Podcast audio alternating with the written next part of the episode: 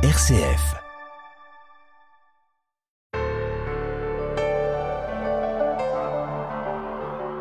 Chaque année, le dernier dimanche de l'année liturgique, l'Église le dédie au Christ roi. Cette fête récente, puisqu'initiée par le pape Pie XI en 1925, se voulait une manière de manifester le règne social du Christ.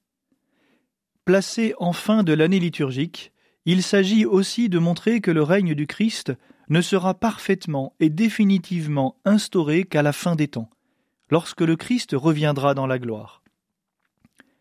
Le Christ roi. Suis-je conscient que je suis un de ses sujets? Suis-je conscient que depuis le baptême, le Christ exerce sur moi sa souveraineté?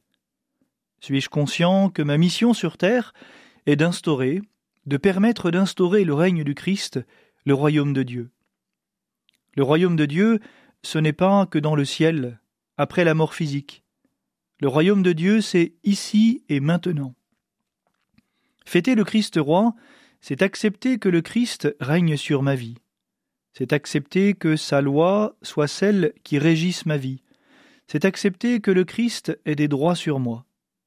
Que je sois un de ses sujets, que je fasse partie de son peuple. Quelle chance, quelle grâce d'avoir un tel roi. Vous vous rendez compte? Celui qui nous gouverne, celui qui a des droits sur nous, c'est le maître de la création. C'est le maître de la vie. C'est la source de l'amour. C'est celui qui a donné sa vie pour moi, pour chacun d'entre nous. Son trône, c'est la croix. Sa couronne est d'épines. Son royaume, c'est notre cœur, avant d'être celui du ciel. Chers amis, rendons grâce, et soignons tout particulièrement cette belle fête du Christ roi.